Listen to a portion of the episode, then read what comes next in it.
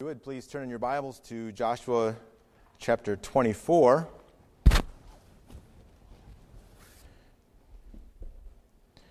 So Willie did a great job quoting one of the verses that we'll be looking at tonight, Joshua chapter 24.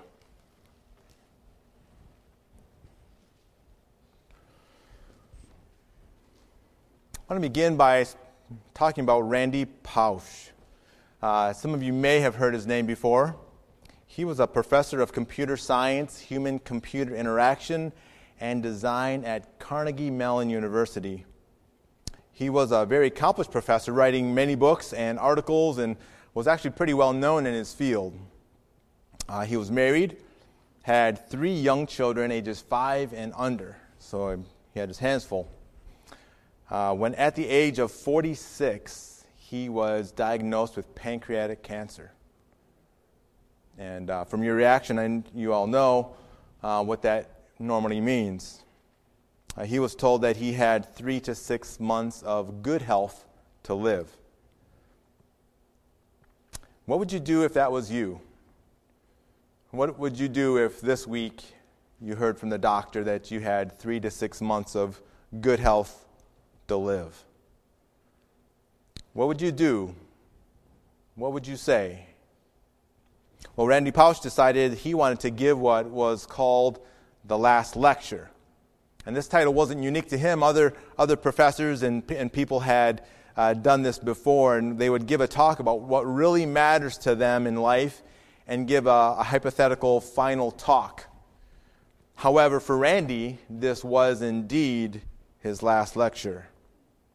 And so he gave his lecture the title, Really Achieving Your Childhood Dreams. And he, he started by giving the list of his childhood dreams that he had. And uh, through a series of slideshow uh, slides, he went through and shared photos of his life and shared how he had really accomplished most of his childhood dreams. A primary goal, although not, not stated until the end of his lecture, was to have a recording of his talk for his children who were young enough that they probably wouldn't be able to remember uh, their dad and what was really important to him in his life. And so Randy, Randy Pausch gave this last lecture on September 18th, 2007, and on September 25th, I'm sorry, and July 25th, 2008, at 47 years old, just 10 months later, he passed away. Now, I've watched the last lecture, and He's never mentioned Jesus or having faith in God. And so, if you get a chance to, to look at that or read his book, you'll notice that it's, it's normally, not uh, surprisingly, uh, very irreligious in uh, his goals and what he talks about. But if you were in Randy Pausch's shoes, if you were told that you had only months to live, what would you say? To, to your children who, for him, were too young to probably remember very much about him. What life lessons would you want to communicate in this talk? What would you say to the rest of your family, your, your friends, your coworkers, if you knew that your life was about to end? Well, if you're, if you're married, you might challenge your children to, to love their spouses, realizing how important that is and how critical that is to, to your relationship. Uh, if you're a father, you might challenge your children to, to work hard every day and to realize how important that is in, in your life. If, if you're an athlete, you might share the benefits that athletics can give from being and participating in athletics. If you're a mom, you might share how precious your family is and how you should use, utilize that time with your family. It's an interesting and really a sobering thought to consider what you would say if you knew that your life would end soon. And whether you read the book about Randy Pausch, it's just a little small book, you can read it really in an afternoon, or whether you watch it on YouTube, it takes about an hour and 10 minutes if I remember right. Uh, it's very interesting. Not only to hear what he chose to communicate and record for his children to watch someday, so that they would know who he was, but also what he chose to communicate to the hundreds that were present that day and now the 20 plus million people that have watched it on YouTube. And so tonight we're going to be looking at a, a last lecture of sorts for us here in Joshua 24. Joshua now more than 100 years old, is giving his last talk, his, his final challenge to his children, his family, to God's people as a whole. And here we have the opportunity to hear what Joshua, God's man, had to say, a, a well known patriarch and leader of Israel, inspired by God, what he chose to communicate to his family, as well as all of Israel at the end of his life. Now, interestingly, interestingly Joshua isn't the only one to give a, a final challenge in the Bible. Uh, a last lecture of sorts. Uh, Moses in Deuteronomy 31 through 33 gave uh, a last final kind of last lecture. Uh, Paul, many people view 2 Timothy as his last lecture. And Jesus, in John 13 through 17, many view those, those chapters as, as Jesus' final lecture to his disciples. But what would you be saying to your children, friends, family, coworkers if you were giving your last lecture? If you had one final message to give to people, what, what would that be? Well, let's look together at Joshua 24 to see what Joshua had to say. He begins in verse 1 of chapter 24 and begins Joshua gathered all the tribes of Israel to Shechem and summoned the, the elders, the heads, the judges, and the officers of Israel, and they presented themselves before God. And so, so Joshua gets everyone together, all the tribes of Israel. They're together at, at Shechem. And then, and then he gets all the leaders and he gets them together and then probably brought them to the front and then they presented themselves to God. It would be like if we got here, if we got all Faith Baptist Church all together one day and we chose, then we got all the Sunday school teachers next, and we said, okay, all Sunday school teachers come forward, and all the small group leaders, you, you, come, you come forward now too, and, and all the deacons, you come, you come forward, and then get the, uh, the pastors, and we put Pastor Walker right up front, and we all present ourselves before God. He did this at Shechem, which, by the way, is, uh, if you look on the map, it's, it's, straight north up from Jerusalem. It's a very significant place in, in Scripture. Uh, Genesis 12, 6 and 7 is where God first promised the land to Abraham. In Genesis 33, verse 20, it's, we see that that's where Jacob first built an altar. Uh, it was the first capital of the northern kingdom. It's, it's located at a major crossroads. And in Genesis 37, it's near where Jacob's sons watched their flocks, where Jacob sent Joseph to go find his brothers, and where they eventually threw him in a pit to sell him. And here we see in Joshua 24, at the end of the chapter, verse 32, it's where the bones of Joseph eventually were buried. So Shechem is a very significant place, loaded with history. And so this is the place that Joshua called all Israel together to hear his final challenge. And so he begins with a, a history lesson in verse 2, and he says, And Joshua said to all the people, Thus says the Lord, the God of Israel, Long ago your fathers lived beyond the Euphrates, Terah, the father of Abraham and of Nahor, and they served other gods. Now Joshua is speaking for God here, and, and he goes way back, goes way back to Abraham's father, Terah, who lived in Mesopotamia, which is modern day Iraq. And he says, Your great, great, great, great, great, you get the idea, the heads of your families. And he names Terah, Abraham's father. He says, They worshiped other gods, they worshiped idols. And actually, Joshua says they served other gods. The word, the word serve is significant in this passage. If you notice in this passage where Joshua is challenging the people of Israel, about who they're going to worship, he uses the word translated serve nine times in this chapter. In verse 2, three times in verse 14, four times in verse 15, and again in verse 31. And that's because the words serve and worship are almost interchangeable. Because what we serve, we, I'm sorry, we serve what we worship, and we worship what we serve. But Joshua continues in verse 3, and he says, Again, speaking for God, then I took your father Abraham from beyond the river and led him through all the land of Canaan and made his offspring many. I gave him Isaac, and to Isaac I gave Jacob and Esau. And I gave Esau the hill country of Seir to possess, but Jacob and his children went down to Egypt. And I sent Moses and Aaron, and I plagued Egypt with what I did in the midst of it, and afterward I brought you out.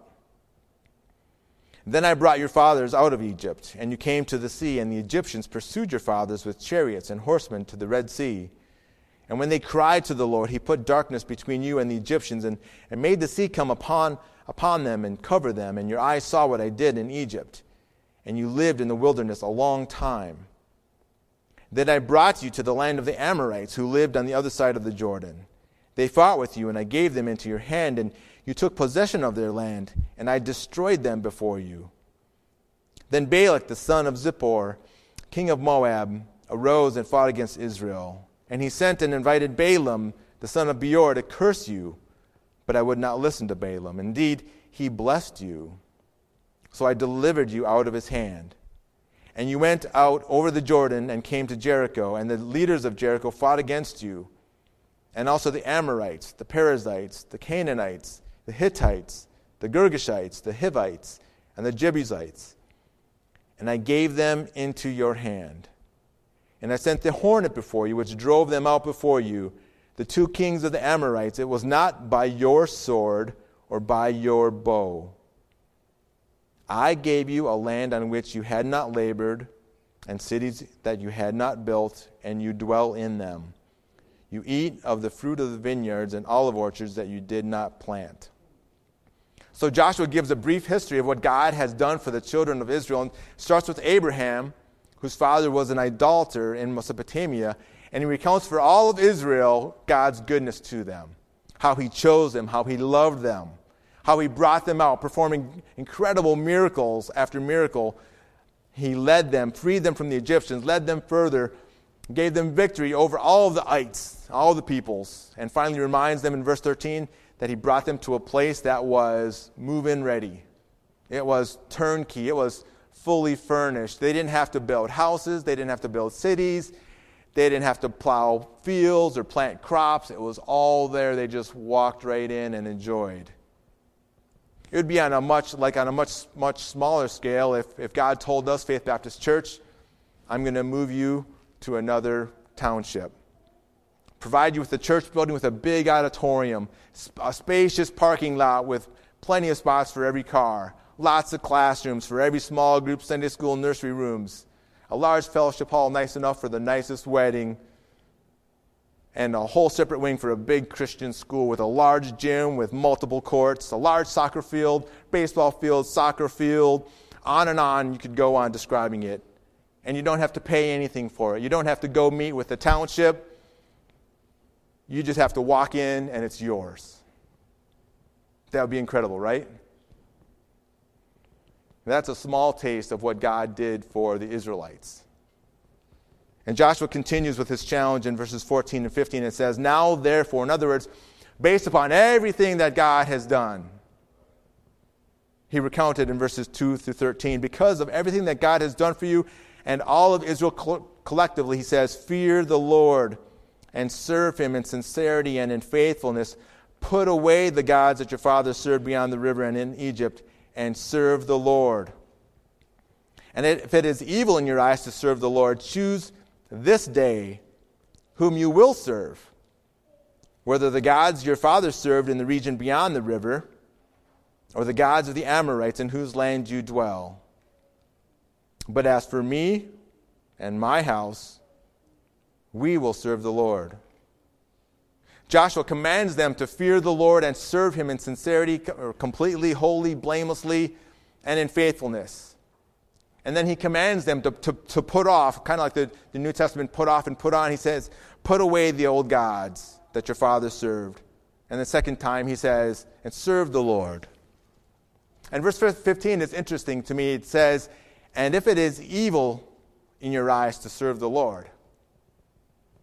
Well, other Bible versions translate it if, if it is disagreeable in your sight to serve the Lord, or but if it, it, if, but if it doesn't please you to worship the Lord, or, or but if serving the Lord seems undesirable to you. In other words, if serving God isn't your top choice, he says, well, then choose this day who you are going to serve. It's, you've probably seen the, uh, the scene in the movies. The leader, they're getting ready to, to take over the fort or defend their fort, and he, he draws a line in the sand. He says, Everybody that wants to stay with me and defend the fort, what, step over the line. And if, if you want to leave, well, then you stay on that side of the line. And that's what, that's what Joshua does. Joshua draws a line and he says, It's time to declare who you're really going to worship, whom you are going to serve, who or what is going to be your master. Because the bottom line, Joshua recognized that everyone worships and serves something or someone. Everyone. Even the atheist who says they don't believe in God, they worship. Usually it's themselves and it's their own thinking that they've elevated above what the Bible says. But Joshua knew very well the history of God's people and their constant struggle from the very beginning of choosing to worship idols instead of the true God. And so he challenges them to choose today whom they were going to commit to serving. And he says, whether it's the gods your fathers served in the region beyond the river or the gods of the Amorites in whose land you dwell. Before God called Abraham, he says, his family worshiped idols. And every nation that they were surrounded by, including the land that they were in right now, worshiped idols. And throughout the whole Old Testament, we see the history of God's people struggling to choose to worship idols instead of God. But thankfully, idol worship was only a problem for God's people in the Old Testament. No. Sorry, that's not true. In fact, idolatry was and remains to this day one of the great dangers to believers. In fact, if you recall the number one commandment of the Ten Commandments found in Exodus 20, verse 2, it says, You shall have what? No other gods before me. And he goes on in the second commandment, it's very similar, in verses 4 and 6, and says, You shall not make for yourself a carved image or any likeness of anything that is in heaven above, or that in the earth beneath, or that is in the water under the earth. You shall not bow down to them or serve them, for I, the Lord your God, am a jealous God. Many people who are familiar with the Ten Commandments, even non believers, are familiar with the Ten Commandments, many of them, are quite relieved knowing that there's no statues in their home, there's none in their gardens. Say, you won't find me bowing down to any statues anywhere, anytime, so I'm clear. I'm so thankful I don't have to worry about being an idolater because I don't have any statues at my house. However, I think there's, there's three ways that people commit idolatry today. And one is the most familiar, and that is by, by worshiping another God. If you've ever done a, a study or look around at world religions, you'll, you'll quickly see that there are literally thousands of different gods that have, have been and are currently worshiped in our world today. Uh, and some people grow up in a culture, uh, especially cultures in, in the Middle East, and they know nothing else besides worshiping the sun or the moon or this statue or that statue. So that's one way that people commit idolatry today. Uh, second is by reinventing or redefining God, choosing not to believe what the Bible says about God, but, but rather reshaping God to be a God of their own making. Now, those of us who hold firmly to our belief in God and what the Bible says might find this hard, hard to believe.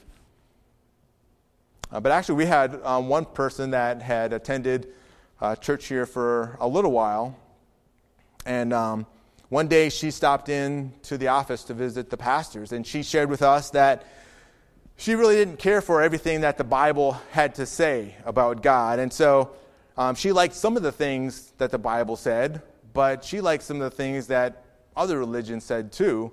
And so she took some of the things that she liked in the Bible, and she took some things from another religion, and, and she made up her own religion. And she had actually typed it up in a manuscript and had copies for us. And most people don't go to that extreme of defining what type of God they worship and believe in. But rather, you might say, hear someone say something like, Well, I like to think of God being like this. I like to think of God being like Santa Claus. Or, I like to think of God being like the tooth fairy.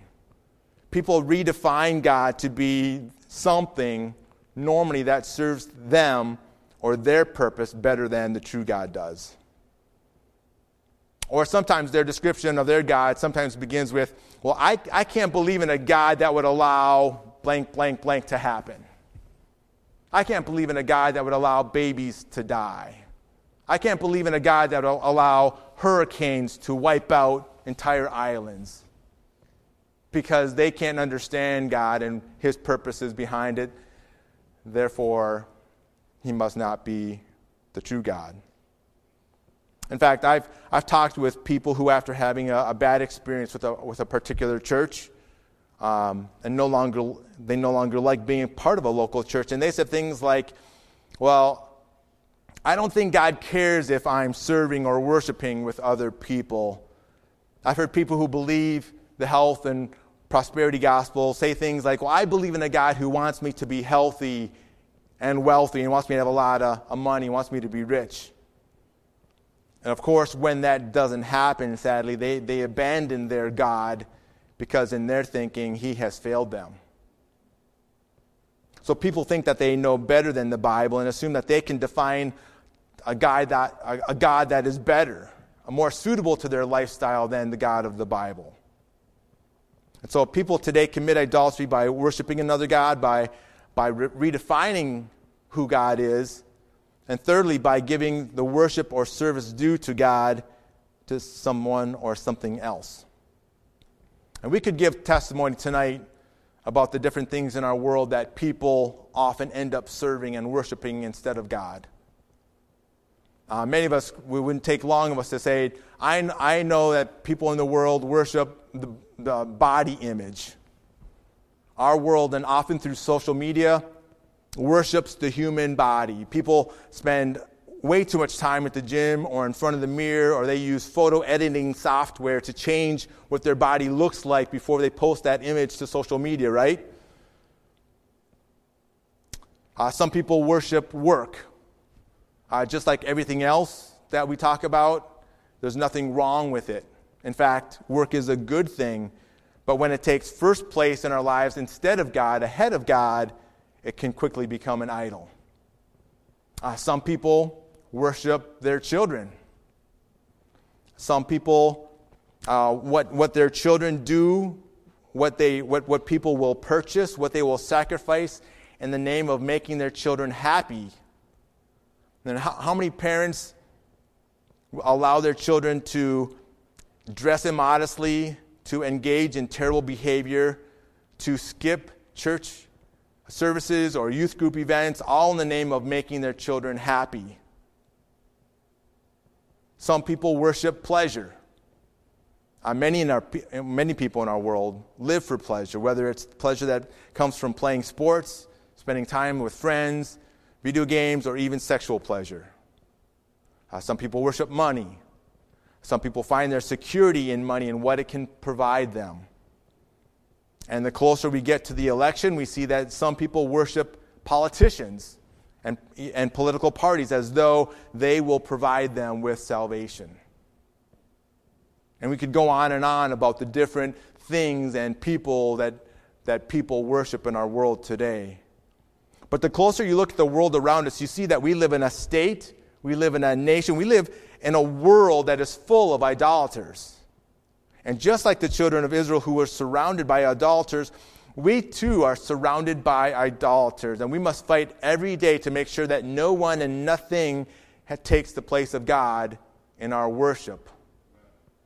And similar to Joshua's challenge to the people of Israel, we must challenge our fathers. We must challenge our mothers. We must challenge our families. We must, as a church and collectively, challenge each other to make sure to choose this day who we are going to serve. Because in, in verse 15, Joshua states for the record what he and his family are going to do. They were going to serve the Lord. And notice that Joshua tells the people that they had to choose whom they were going to serve. No one, no one can choose for you. Just, just talk to any pastor who has done any counseling. Ask them if they can make choices for the people that they counsel. Oh, that they wish that they could. Ask any parent you know if they can make choices for their children beyond maybe what they're going to have for dinner. No one can choose for another. I can't choose for you. You can't choose for your parents. You can't choose for your spouse. You can't choose for your, your neighbor. You can't choose for your children whom they're going to serve. Each of us must choose for ourselves who we will serve. And we're not going to take time to read through it all tonight, but if you, if you look forward and read verses 16 through 29, Joshua goes back and forth with the people.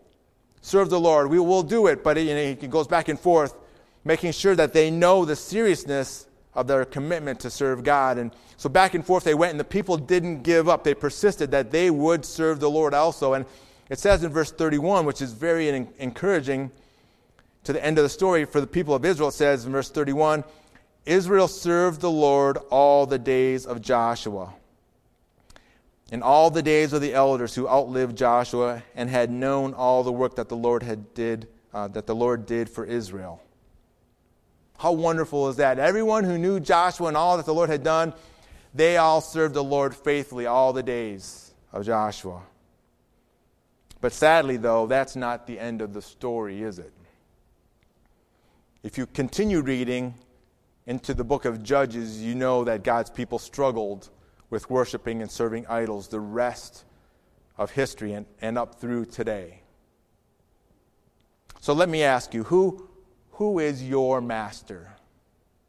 Who or what do you serve? Who or what do you worship? I have two, two tests or two questions that might help you evaluate your own life and the lives of those you know and love. And the first question is this how, how do you respond to unanswered prayers? How do you respond when your hopes and dreams don't come to pass? If you pray to God regarding something, and I know many of us in here, we've, we've, we've, uh, we've lived and served together here. We've had people that have gotten very sick. We've had people that we cared for and loved and we prayed for and they died.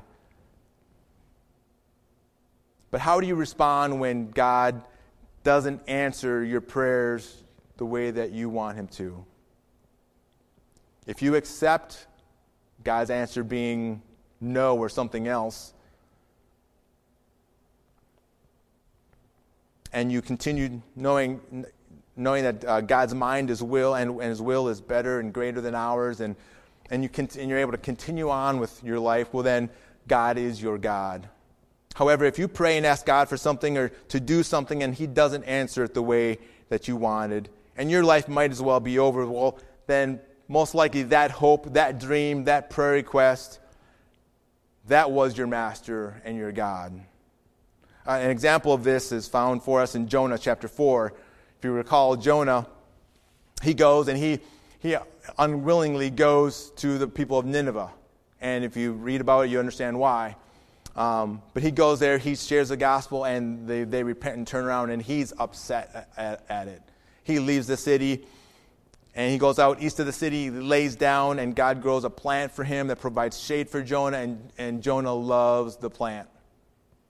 He can't get enough of the plant until the next day when God sends a worm to kill the plant and sends, it says, a scorching east wind. And it says the sun beat down on the head of Jonah. And how does Jonah react? If you're familiar with, with that passage, well, Jonah said he was angry because of the plant dying, angry enough that he wanted to die. And sadly, I've known multiple people who, who when God didn't do what they wanted, whether it was to be married or in their marriage. God didn't do what he wanted, what they wanted done with their spouse. God didn't do what they wanted done regarding their children. God didn't do what they wanted regarding their work or even less significant things. Just like Jonah's reaction, the reaction was, well, that's it. I might as well be dead. My, God, just take me now if you're not going to do that for me. And far too many people who call themselves a Christian make God to be someone who should be accomplishing their will in this world and not His. A second question for you, or test What is it that gets you most frustrated or the most depressed about yourself? Or on the flip side of that, what, what must you have to make you happy? See, false gods can set up non biblical standards in our life, and when, when we don't live up to those standards, well, then now we're not an acceptable person. For example, the example I gave before about body image if, if body image is your God, and you look in the mirror and you're not happy with what you see, and that drives your frustration and depression and doubt about who you are and what you should be doing in life, well, that could very well be your God. If you see a neighbor or family member park their nice car, SUV, and it's and move into a new big house or whatever it might be, and now it, what you have doesn't match up and doesn't compare to what they have, and that drives great frustration for you, well, that's what's driving you. That's what you're serving. See, what drives you, what controls you, is your God. Joshua recognized the need for the people to choose to worship God among all the other gods in their world. Let us choose with Joshua to worship God alone today and every day. Let's pray and ask for his help to do just that.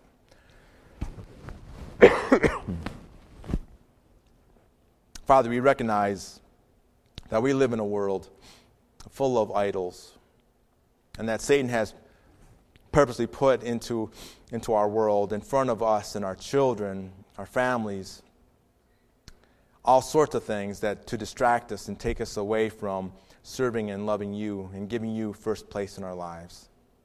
And so easily it is for us to be distracted and, and pulled away from worshiping you and keeping you first in our lives. And so we ask for your help as a, as a church, as families, as individuals, as fathers and mothers, that we would choose today and every day to worship you first, to keep you first in our lives, that all those other distractions might be kept in their right place, that nothing would keep us for, from worshiping you as you deserve. And we'll thank you and praise your name in Jesus' name. Amen. You are dismissed.